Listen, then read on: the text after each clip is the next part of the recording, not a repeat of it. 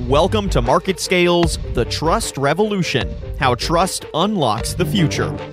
Hosted by the CEO of White Fox Defense, a global leader in drone airspace security, here's technology entrepreneur Luke Fox. Hello, everyone, and welcome to another episode of the Market Scale podcast, The Trust Revolution, How Trust Unlocks the Future. I'm your host, Luke Fox. Thanks for joining us. Today, we're joined by Professor Juliette Kayyem, who has spent the last 2 decades in both state and federal government managing complex policy initiatives and organizing government responses to major crises. As a professor at Harvard Kennedy School of Government, she's faculty chair of the Homeland Security and Global Health Projects. She's former assistant secretary at the Department of Homeland Security. Currently, she's the CEO of Grip Mobility and is a Pulitzer Prize finalist national security analyst on CNN and The Atlantic. And when Juliette isn't saving the world, she's out catching some waves as an avid surfer. Juliette, it's great to have you. Thank you for having me, Luke. So Juliette, diving into this topic of trust, how has your journey been shaped and even morphed in what you know and think about trust?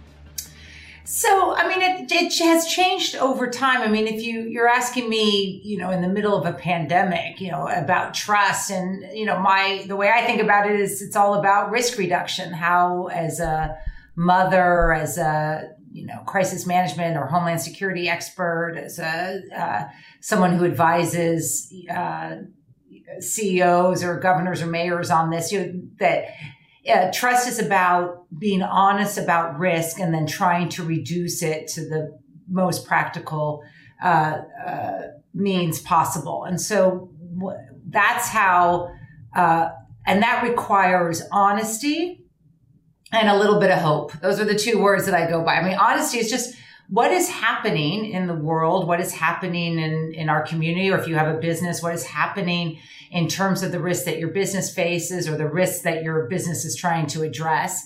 What are you doing to, reduce that risk and build trust? And you do that through numbers, which is essentially just my shorthand for saying honesty, and then providing a path forward, providing some hope. And so it's been a rough year for everyone. And I think that we need to begin to build trust back into both our public and private institutions. And so you talk then about this honesty that's so critical to trust. How do there's a lot of people and even some of our leaders in federal government who say that if you're honest, that's going to create panic. No. And that's good. So what do you say to them? If you're not honest, it creates probably 400,000 dead by February.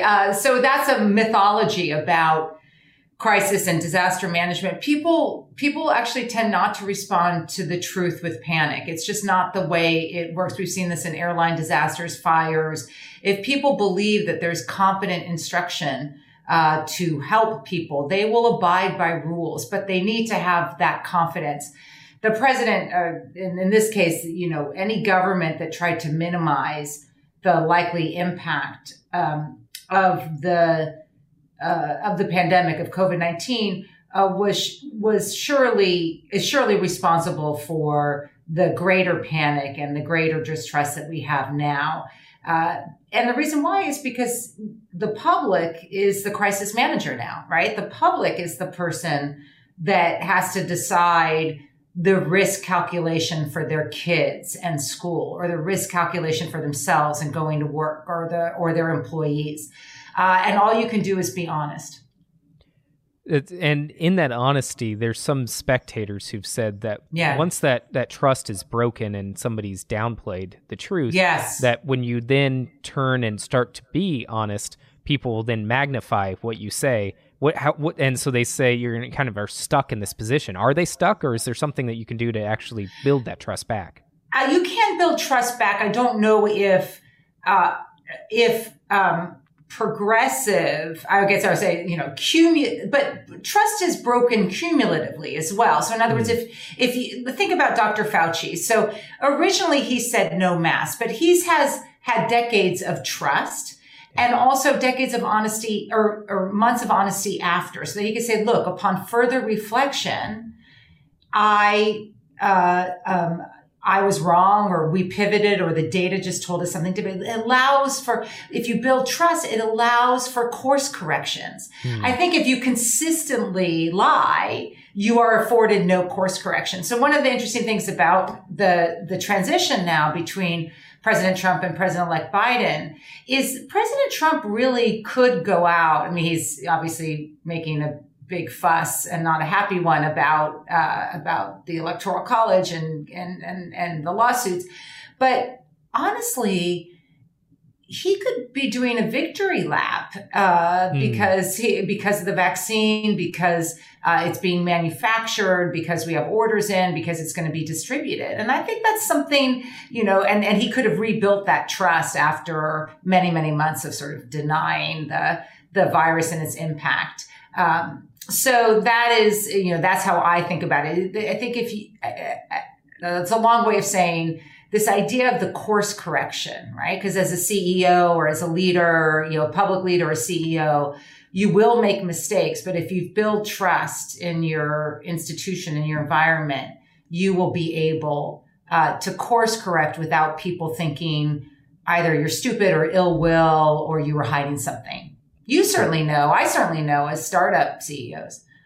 Absolutely. And it kind of goes to that that model of trust, to the piggy bank model. Yeah. Right? You're investing over time and building that trust. And while you can do certain things to break the piggy bank, you if you've invested those years in demonstrating good intentions. Right. That's exactly right. And so speaking of being startup CEOs... Yes. You've gone from the successful career in government, and you're still very involved on the crisis management side and helping support governments, but also you're helping to support other companies. And in fact, you yourself are the CEO of Grip Mobility, which is a transportation security company, as I understand. Yes. One of the funny things is, as we were doing research for this show, we went on your website and it shows in all caps, "Trust the ride." Right. Now, I'm just wondering, did you just do that just for me, or no? What is this about? I believe in trust as well. That is a way. I sort of joke that trust is the startup California euphemism for safety and security, but we like to say trust because it's like fancier. I do. Well, I guess I should say I do advise a lot of companies, everything from retail to supply chain companies now, on thinking about distribution, thinking about crisis communications. I am also, in all my spare time, I'm just joking, primarily also a CEO of a startup. I have a great team, a great co-founder, a great COO, a great tech team. And so I'm given a lot of flexibility, especially during the pandemic, and they've really to save the world on the side. Yeah, they really rose into the occasion. But you know, look, it's a company that provides in-ride audio and video features through mobility apps and rideshare apps, so trust is sort of trust in the ride experience, and we like others. I mean, think about who we were. We were a startup in the transportation space in 2020. I mean, and a female CEO. So there's like, you know, the variety of well-known whammies in terms of raising money, in terms of, I'm a little bit older, so I haven't had that challenge, but I definitely see the numbers about female-owned startups. So we started, my last trip was, to sign a big deal or negotiations around a big deal. My last time on an airplane, because I haven't taken airplanes since, was March, I want to say 9th. And I was in San Francisco. Maybe it was a little bit earlier. That deal, like all other deals, you know, got delayed. Some deals got canceled. And we were really struggling because no one was moving. I'm in the transportation space and no one is moving, right? And I think one of the benefits of being an older as I'm talking to you, and you're quite young, but one of the benefits of being an older CEO, is, time, you're more accepting of time. I don't want to say I'm less ambitious or I'm less hungry. It's just I'm more patient. And so my goal was, as I'm sure other during the pandemic, other CEOs was, I had two goals. One was no one off payroll to the extent practicable. Obviously we broke contracts with vendors and stuff, but, and the other was. We did what you had to do. Yeah. And the other was, ask me again tomorrow. In other words, if I could just survive day after day, and then but at the end of the summer, we began to see people come back. We have a major deal. The one, I can't go public with yet, but the one, that had that should have been signed in March will now get signed hopefully in January. And we're sort of thriving in the sense of helping mobility and rideshare companies.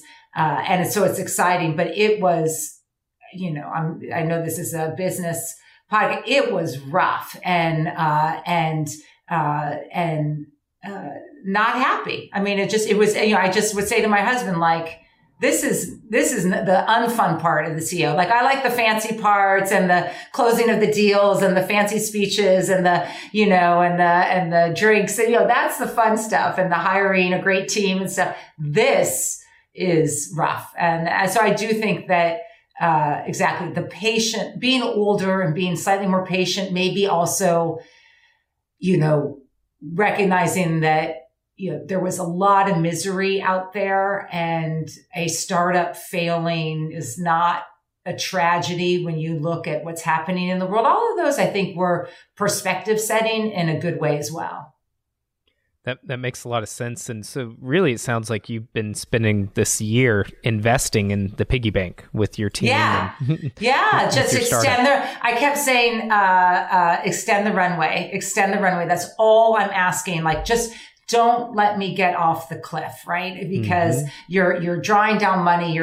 It's harder to raise money. You have no financial deals. The whole thing was just, band-aiding together to make the runway last until we could take off. And then we started to, for a variety of reasons that just worked in our favor, we started to in July and August, and then have been testing and piloting some stuff. So, and, globally. So, and other parts of the world are more mobile than we are. I had a joke with my team, and also we're, this too, I think I've seen my co-founder twice since March. We're all apart.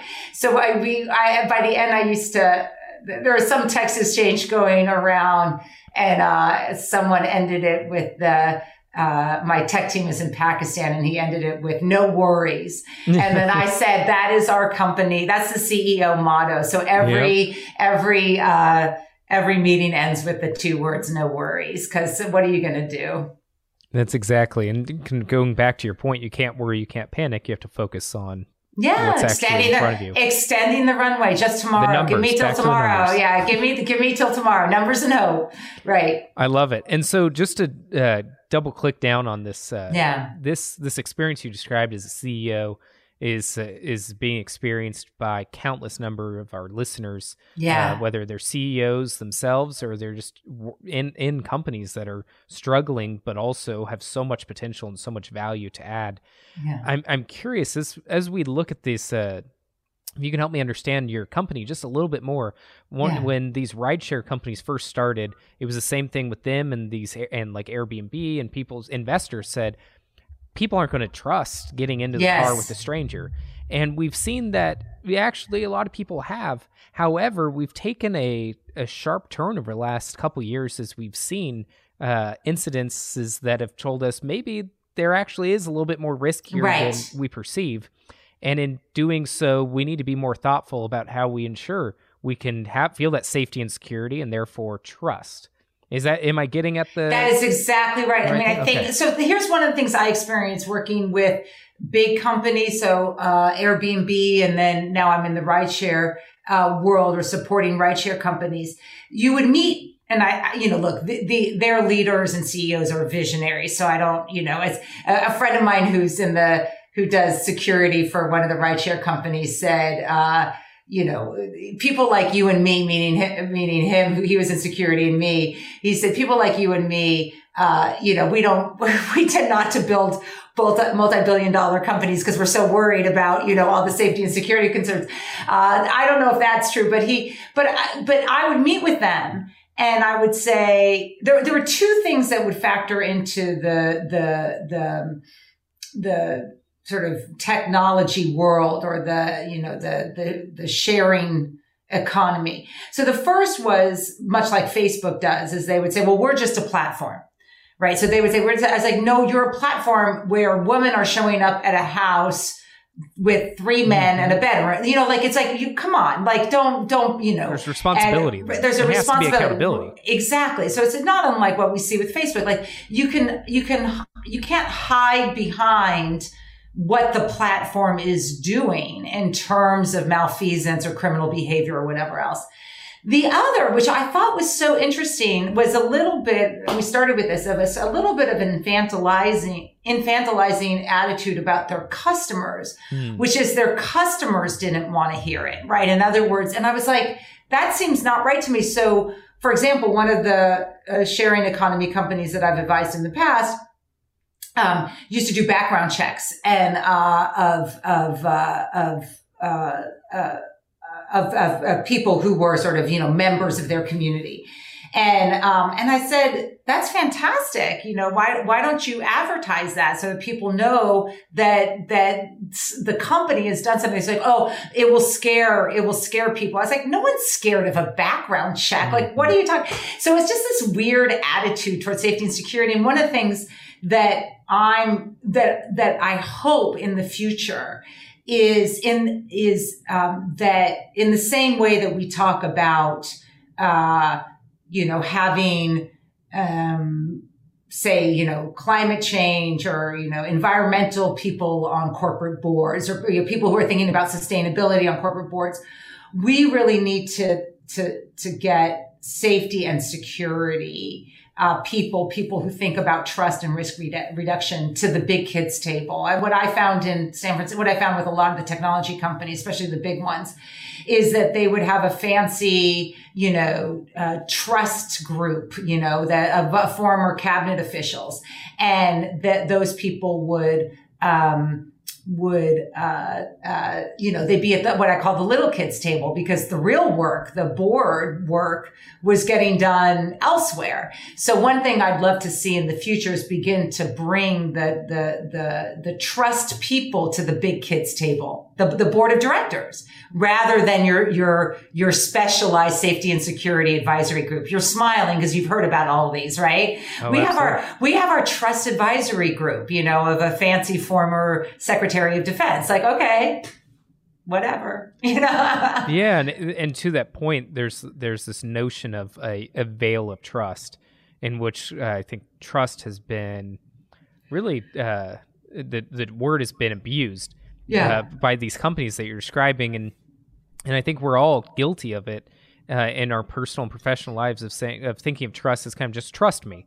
So we don't tell people, you know, that we did background checks on these members of the community, because we're just expecting that our clients are trusting us, right, and just simply trusting without any proof or evidence of what are they trusting? What is the proof in that honesty, to your point, of recognizing there is a real risk here. You're getting in the car with a stranger, and we're going to do everything we can to make you safe, rather than just trust us, we got it handled. Because that doesn't always work out, and that's really the reason your company exists.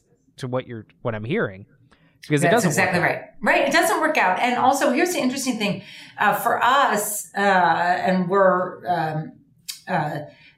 you know, one of the things is not simply trust for a passenger or someone who's at an Airbnb or something, you know, it's also trust for the person putting their services out there. So it's the renter, or the whatever they're called, the host at Airbnb, or the driver at Uber. None of these people are employees, so they're not getting workers' comp. They're putting themselves out there. And so you have an obligation to them, the driver or the host, that the experience will be good as well. And that's the only way these places will survive, because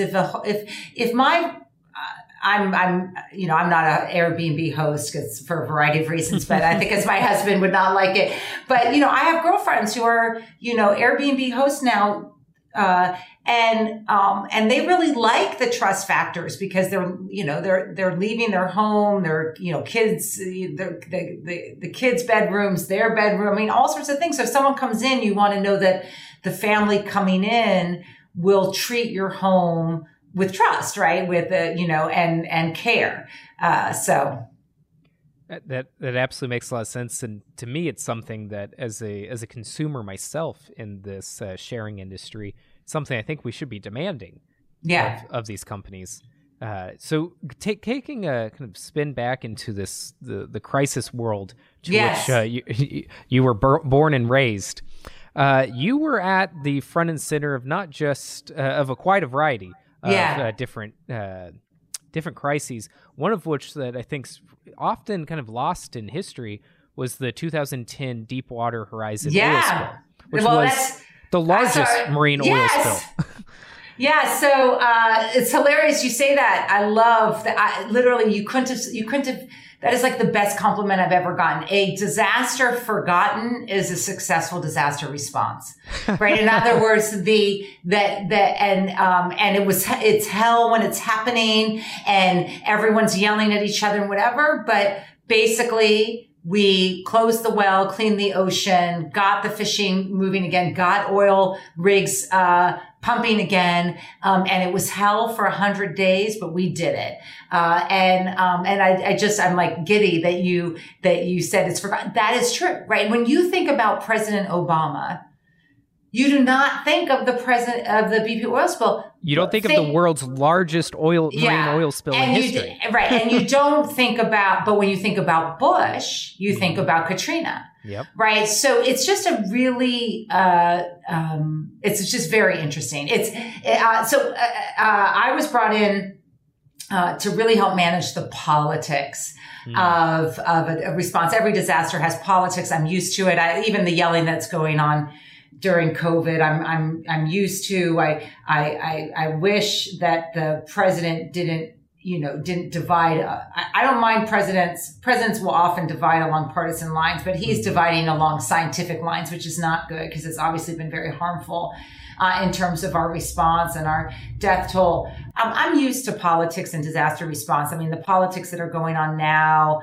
it doesn't surprise me. I wish the president would use other things besides science as a litmus test for loyalty. So masks have become sort of a loyalty factor for, whether a governor wears one or doesn't, or whether his supporters wear them or don't, or they're having holiday parties now at the White House that aren't masked. I mean, it's crazy. These are death events, right? And they're super spreader events. They're going to kill other people, not necessarily the ones in the room. But the BP oil spill was interesting because it was impacting 5 governors, all of them Republican, and all of the states that have been impacted by Hurricane Katrina. So they each of the governors came to the crisis with a narrative in their head about Hurricane Katrina, right? That narrative was that the federal government was crappy, that it didn't care about the states, that the federal government hates the South. The most important thing, that each state, that the other state got more from the federal government than they did. So there was a competition, right? In the same way that you're seeing now, the competition. So they didn't trust you, and they didn't trust each other. Exactly, and so you try to manage that. And how do we manage it? Is the most extensive crisis communications internal effort that we could engineer. So every morning we started a governor's call every morning for over 100+ days that just communicated to each of the governors, like where we were going, numbers and hope, as I said, right? Just basically we deployed Coast Guard assets to various locales throughout each jurisdiction that were basically allowed for every mayor, every parish president, every county commissioner to have their own Coast Guard leader with them so that when communities had questions, when they were wondering what was going on, because remember, the community's devastated. They can't fish, they can't They can't work in the oil refineries. I mean, the whole place is just devastated.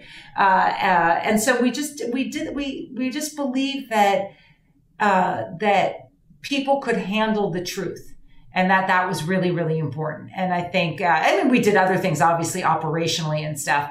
But it's how to think about, as a leader, your obligation to those who were not born to be against you. I mean, in other words, you lose their confidence, and particularly in a crisis when the natural sentiment is actually for people to work together. But you can lose that quickly, as we've seen in the United States. Right. People want success.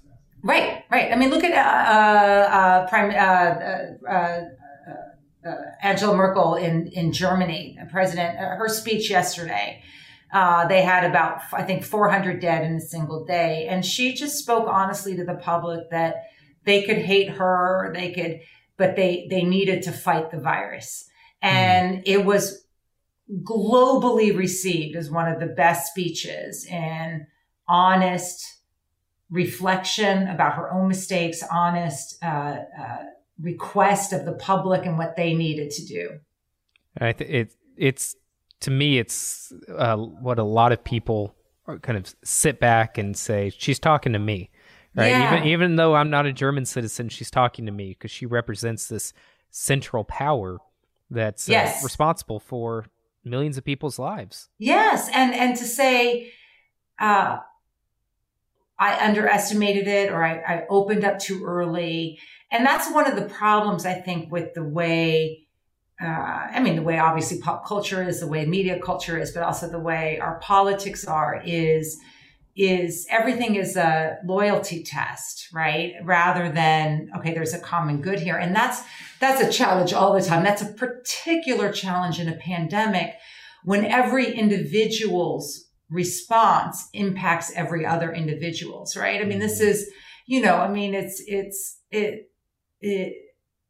hear what people did at Thanksgiving, and you're like, I don't mind people going to Thanksgiving or Christmas with their families. I mind them leaving. In other words, if you want to go see your family, stay there until we have better testing, until we, we're not on this trajectory where every state is going up. So, and this is interesting for CEOs that are listening, business people. And this, if 2021 is what I call the rolling recovery, right? That the vaccine is going to come, it's going to roll based on different distributions and allocations throughout the United States. Maybe when things look better, May, June, July, we'll get to herd immunity sometime this summer. I'm pretty bullish on the vaccines, also because other vaccines are coming down the pipe. I'm really excited about those, and more traditional vaccines, single shot, don't need cold storage. So we're going to have a variety of options out there. We are going to roll, we're going to roll through this recovery. But for employers, one of the big issues is going to be verification. I mean, what are you going to demand of your employees of proof that they took the vaccine when we live in a nation that has about 30% vaccine hesitancy? And I think this is going to be a brand new way for the business community for the private sector. You could just make it a term self-employment. But what if you don't come back to work, right? What if one of the legacies of the pandemic is you decide to be virtual, right? Are you still going to demand it of employees who say, why should I have to take it? It's going to be, I say interesting in the sense that I'm pretty confident that a lot of the vaccine hesitancy goes away over time, that the more people who get it, the more people will want it. So we just have to communicate that. But there's a whole new world of business employee relations in a vaccine world about verification, and vaccine hesitancy, that I think we're just getting our heads around now. That's fascinating. You bring this up. There's as you probably know, there's research that's come out from Mass Inc. Yes. In December 2020, showing that people who are more willing to take the vaccine are the same people who often are the ones who are saying, yes, I'll take it as long as I know other people have taken it. Right. And so how do you start that and spark that initial sense of trust for this brand new thing that people know has been rushed through production? How do people look at it and say, yes, put this into my body? Is it simply just ensure 3 of their friends have taken it? It's the influencers. I mean, it's the influencers, and all of us can be an influencer. So, so the you know, as some of your older listeners may know, maybe I have to describe who he is. There's a guy, and there's, I'm joking, but everyone knows who Elvis Presley was. But he was a teenager when he went on the Ed Sullivan show, but was the heartthrob of the nation. And they were having problems with polio vaccine compliance. It was at about 1%. And you imagine polio was wiping out children, right? I mean, in other words, it was either killing them or making them live their lives with a disability. And he, before he went on the Ed Sullivan show, where he famously, you know, wiggled his hips, and that was a big deal then, they asked him to do a public service announcement where he would get the shot live with the picture.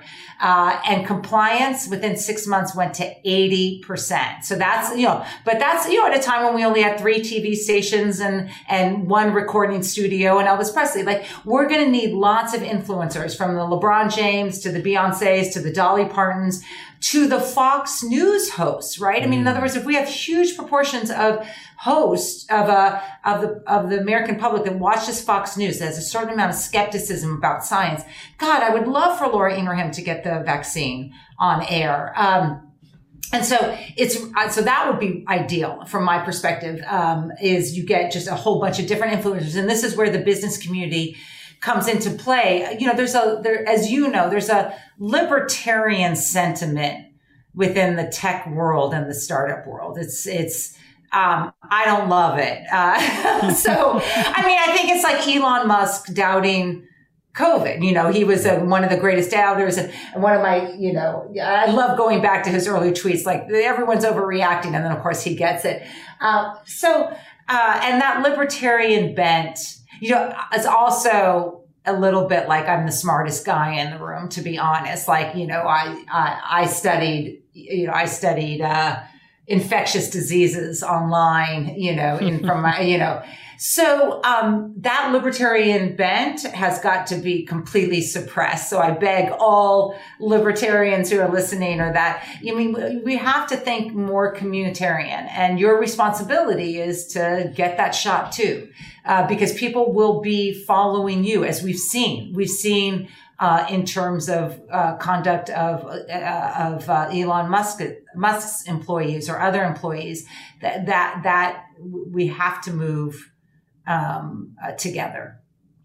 Really going back to that, it's that the leaders are responsible for just themselves and the decisions they make, but what they do influences how they talk and how they're so that you know, think about your company, they see you, you're one of their 3, right? And then also you should give a day off for vaccination, right? So the people aren't penalized. It's like voting. We have to incentivize people in all sorts of ways so that they could, you need to tell your employees, for people with bigger businesses, like, you need to tell your employees they get a day off, you know, that they can get sick leave for vaccination, if there's any response to the vaccine. I mean, we got to make this easier, because we have to get to herd immunity so that you and I and everyone can be normal-ish, as I say. Not normal anymore, normal-ish. Normal-ish. Well, I'm curious, as we're seeing this, President Trump is touting that the vaccine is coming out. Yeah. It's, and, you know, as you said, he's kind of in some ways doing a victory lap. He's maybe not taking full advantage of the, hey, you know, we're here, we did this. Right. How do we, there's many people who fear that just like masks have become a political statement, as you described, that getting a vaccine will become a political statement. Right now it's not. Right now the president's saying, I did it, we got a vaccine, this is good. But it seems like that seems kind of like a logical next step, is to kind of have that completely flipped. That's what I'm worried about. I mean, I have to tell you, we need to keep Trump and his family on the vaccine bandwagon. I want Ivanka to be on air with Laura Ingraham, and who's that singer and Scott Baio. And I want the three of them to get vaccinated because they have tremendous influence in at least 20% of the population. And we need them to get vaccinated because they are influencers in their space. Now, you know, other people are influencers too, but we you cannot let the Trump, the people who are willing to walk over the cliff with him right now, you cannot let them be vaccine skeptics because there's too many of them. Right. And essentially allowing the vaccine to be a celebration of the Trump's presidency. Yes. Yeah. And the fact that he said to many people's, skeptical perspective that we'd have vaccine by the end of 2020. And we did. It looks like we did. And that should be something that everyone celebrates, whichever side of the aisle. Absolutely. Now, speaking of this kind of people who aren't taking the vaccines, and let's just assume, let's say that it's not a political divide, but there is, and that the Republicans and Democrats and even libertarians are going to take the vaccine. There's still just a portion of society that is known as the anti-vaxxers. Yes. I'm not sure if maybe they're the pro-truthers, or they probably have some other way that they like to refer to themselves. But during the measles outbreak of 2019, you had said that anti-vaxxers, and I quote, should be arrested, fined, and isolated. Yes. You've compared it to sending a kid to school with a loaded gun, and said that we should have people who are anti-vaxxers, who aren't taking vaccines, on a list similar to sex offenders. Yeah. And you've part of this you've blamed on the lack of trust in vaccines on what you describe as voodoo science and even promoted by Russian disinformation. Is that, do you still hold that opinion? I think many of our listeners will think that's, wow, like, loaded gun. I know, absolutely. So I want people to think about vaccine compliance as a series of carrots and sticks. So on your sticks, right? So someone like me who's trying to get to herd immunity, I think in bulk, right? That's what logistics are. I think about large systems of distribution, and I'm willing to be over and under inclusive. I just got to get to a number, right? So the medical profession does not agree with me on that. They are much more into, explaining to people and stuff like that. But I think everyone would agree. So there's a couple of responses to that. So one is outside of COVID, that was written pre-COVID. Mm-hmm. I have no doubt that anti-vaxxers love their children, and they can have no doubt that I love mine. What I do know is I love their children more than they love mine. You see what I'm saying? In other words, I am willing to, let's even assume that there's a risk, which most people view it as being so de minimis that not worth worrying about. I'm willing to have my child vaccinated so that their children can do all the things that their children get to do that children 100 years ago, or in countries not as rich as ours, aren't able to do without fear, right? In other words, fear of polio, fear of other diseases. But what's to you, right? It's their kids, it's their family. They don't get shots. What does it matter to you or me? The people who do get shots? Right. Because they're free riders. Because if I agree with them, right? Mm-hmm. In other words, if there are no consequences to being a free rider, why would you not be in other words, if you have too many free riders, we then don't have herd immunity. So it's a totally rational a scientific assessment of why you have to keep more people in the vaccination tent than less. Plus, their kids get sick, right? That's a burden on the health community. Plus, lots of people can't get vaccinations for faults that are not their own. They either have allergic reactions, or they have pre-existing conditions, or, as my girlfriend has told you, her kid has cancer. She cannot have her kid. So they can only be around kids that have vaccines. So there are legitimate medical reasons to not get vaccinated. But science is not one of them, right? In other words, someone said about my book, because I had a similar thing. It was the only time I sounded harsh, but part of that is because I believe in carrots and sticks. So someone else is doing the carrots, right? The medical community is trying to get people to take vaccines, explain to them. But at some stage, it is reckless endangerment. It really is. And so think about COVID. So there's a couple that just got arrested. for reckless endangerment because they knew they had COVID.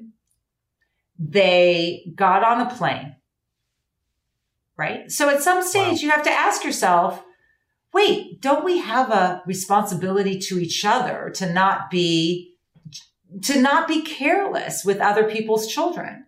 And I believe in that. And it could sound harsh, but you know, that's because I live in the world of sort of bulk, right? But it's actually not harsh. I mean, it's actually, in some ways it's a responsibility we have to each other. And maybe because I've traveled the world and I know you have, you know, other countries, I mean, that our children mostly, except for because of gun violence, mostly are safe from diseases is because we have a strong public health system and are pro-vaccine.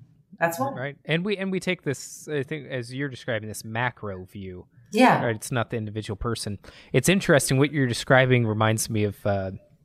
someone I know who worked on the initial drunk driving campaigns. Mm-hmm. And it absolutely, admittedly, I wasn't around when drunk driving was not this huge taboo, but it fascinated me to hear their story of how people saw that driving drunk was more of a personal choice. And yes, there was some risk of impact, minimal risk to others, but it was mostly if I'm going to drive drunk, then I'm saying, well, you know, I crash, I die.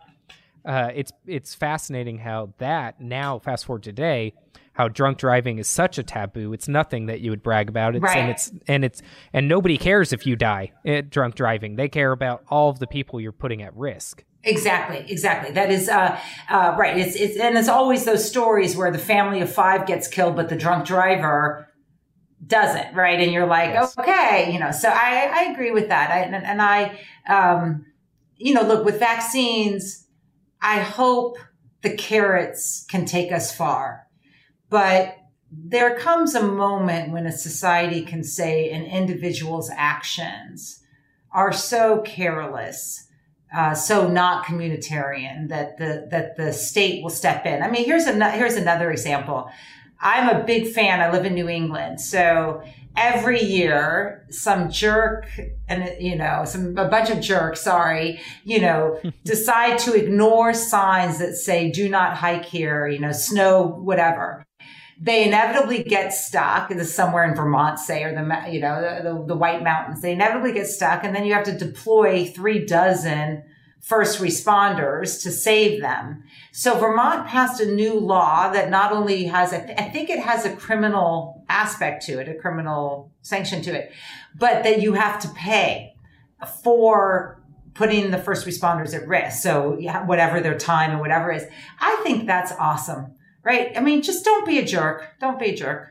Yeah. And when you are selfish and you put others at risk, trying to help you, trying to save you, and you put that burden on the community, you're saying there's reason that they should be arrested, fined, and isolated.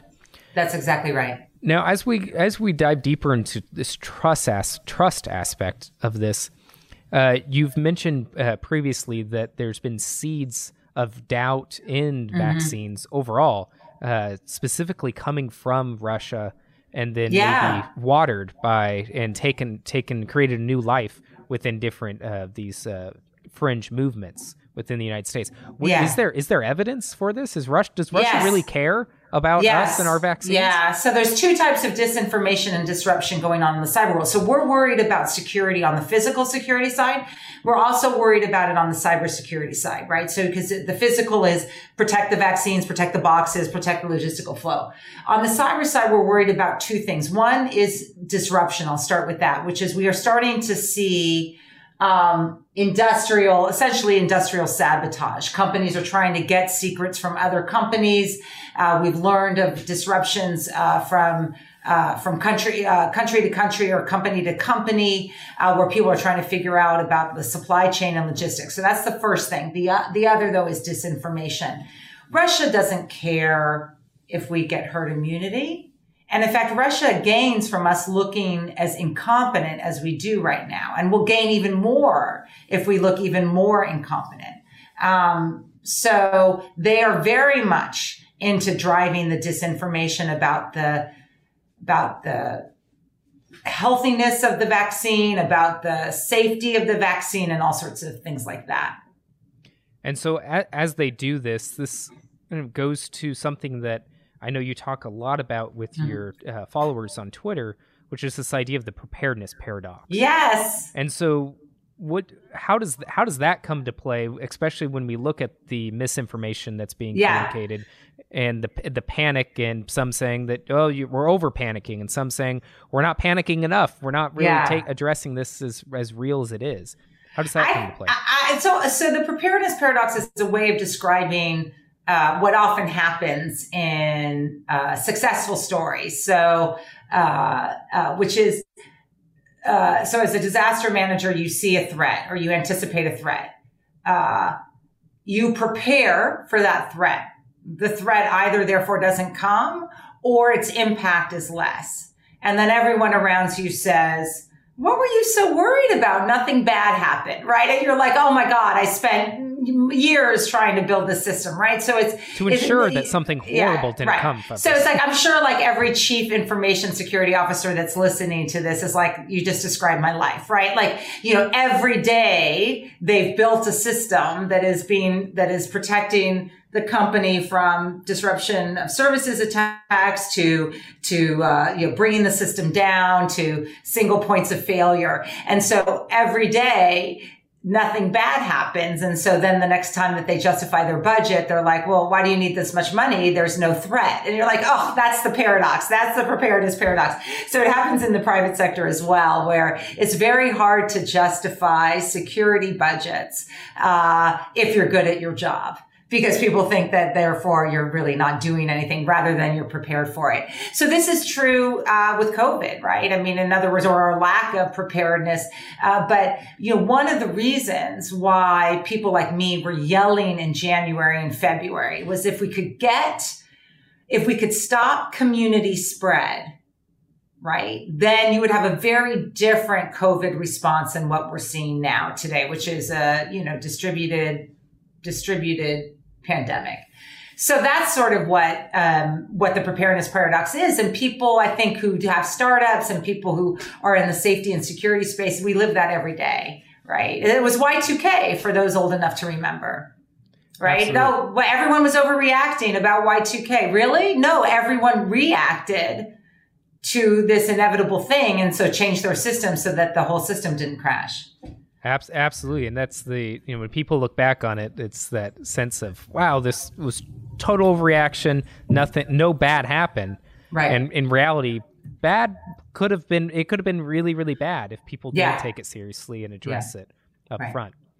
And so you advise CEOs, advise governments, you are yourself a CEO, but you're also a parent. Yeah. And my understanding is, that as you've really applied a lot of your time in advising CEOs, governments, and officials, and taking that and applying it to parents. And you've done that in your book, Security Mom, An Unclassified Guide to Protecting Our Homeland and Your Home. What do you think in that book, and that people can really get as a parent, as they're looking at the world's kind of feels like it's falling apart around us. I know.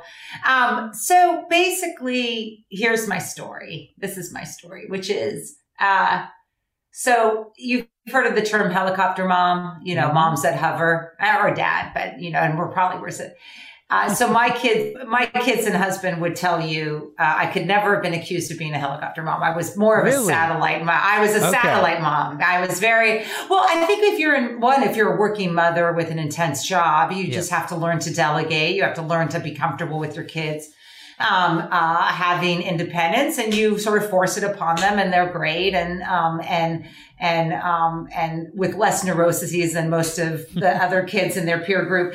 But what I like to say is the helicopter mom and the satellite mom will both meet each other in the emergency room when their kids need stitches, right? I mean, in other words, whatever you do, something bad is going to happen. And so what I want people to think about in terms of how they structure their family lives and their communities, and this is true with COVID, but it's true with violence and drugs and terrorism and oil and hurricanes and oil spills or whatever else, is you know, the obligation of parents is to reduce the risk to your child, but it cannot be to eliminate risk. It's to build a trusted network, so to speak, around you and your family and your children. But it cannot be that you're going to eliminate risk. It's really, you know, and you know, you're not in this world yet, but let me tell you, there's a lot of mothers, you know, of certain means, who create crises because, I don't know, maybe they just want to have, there's enough stuff in the world. You don't need to create more crises or more fear or more worry. My husband said to me once, it's probably the best way to describe me he said this as a working mother, but it was also true in terms of my own work. And it helps as a CEO to have this attribute. He said, you were lucky you never got the stew gene, S-T-E-W. In other words, I don't stew. You know, you make a decision about your kids. It's maybe right. It's maybe wrong. They'll adapt, whatever. And that's true in business too, that you know, and it's actually true in disaster response. I mean, think about responses to COVID. What's the clearly wrong answer is the late one. Mm-hmm. Right. It's the over deliberated one, right? The early response, you may be over prepared, but the delayed response, the stewed over response is the one that is going to get you into trouble. So I see a lot of comparisons between the home and the homeland: risk reduction, building trust, and not stewing too much. Mm. And you know, with your background, you could easily have been not a satellite mom. You could have been a helicopter mom, hovering and trying to reduce risk. You can't be in my world. Idea how much bad there is out there. I don't think you would go into my field if you were like that, because it's just I mean, because you sort of accept things happening. You see bad things happening. I mean, when I think about the vaccine delivery and the logistics, you know, my basic sentiment to most reporters who call me and ask about it is bad things will happen. I mean, in the sense, like, it's going to be over and under inclusive. It's going to seem unfair. There's going to be no dearth of stories about a truck broken, about, you know, a vaccine batch not being adequate. Like, trust me, it's a huge effort. But, you know, you kind of have to roll with it as well. It's like a CEO. Exactly. Yeah. And to touch on another touchy subject right now, with the election, right? This is something that I think no matter which side of the aisle you're on, you can say it didn't go perfectly. There was maybe some little mishaps and some little blips and news stories. I think one thing that's interesting is whenever it's talked about, people are talking about, was there widespread fraud? Right. Recognizing, yes, there might be little incidents here and there. I'm curious, how do you see that playing into this public sentiment of fear that is currently really seems like it's boiling? I'm very nervous. I mean, I wasn't at first. I was probably in the camp that was like, this is such a joke. These guys are such jokes. Look, you know, you don't have to take my word for it. You take most Republican secretaries of state's words for it, that in those states, they said that the election went fine, that there wasn't fraud. And, but you know, 5 weeks into it, it's going to take its toll, and it's going to take its toll on Biden's ability to govern because if too much of the population thinks that he's not a legitimate president, it will be harder for him to govern. But I'm seeing some of the data now, and it seems like most of the American public views this as bogus. He's just a bad winner. A bad loser. What I can't believe is the Ted Cruz's of the world and the people like that who do know better and have no interest in doing better. And and it's easy for them because there's no consequences. You can be, you know, you're not going to win, right? So you might as well just be as crazy as imaginable, but you actually are having an impact.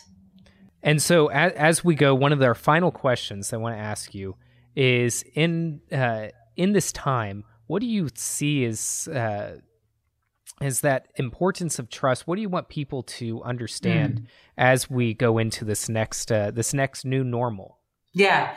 I mean, I think it's, our lives will be different, that we are going to be, both as we get to herd immunity, but also even after, about how we relate to each other. I think there's going to be wonderful post-pandemic aspects, the roaring 20s, we'll spend money, we're going to have more fun, we're going to appreciate each other more, we're going to, maybe appreciate the world more, appreciate intimacy more. But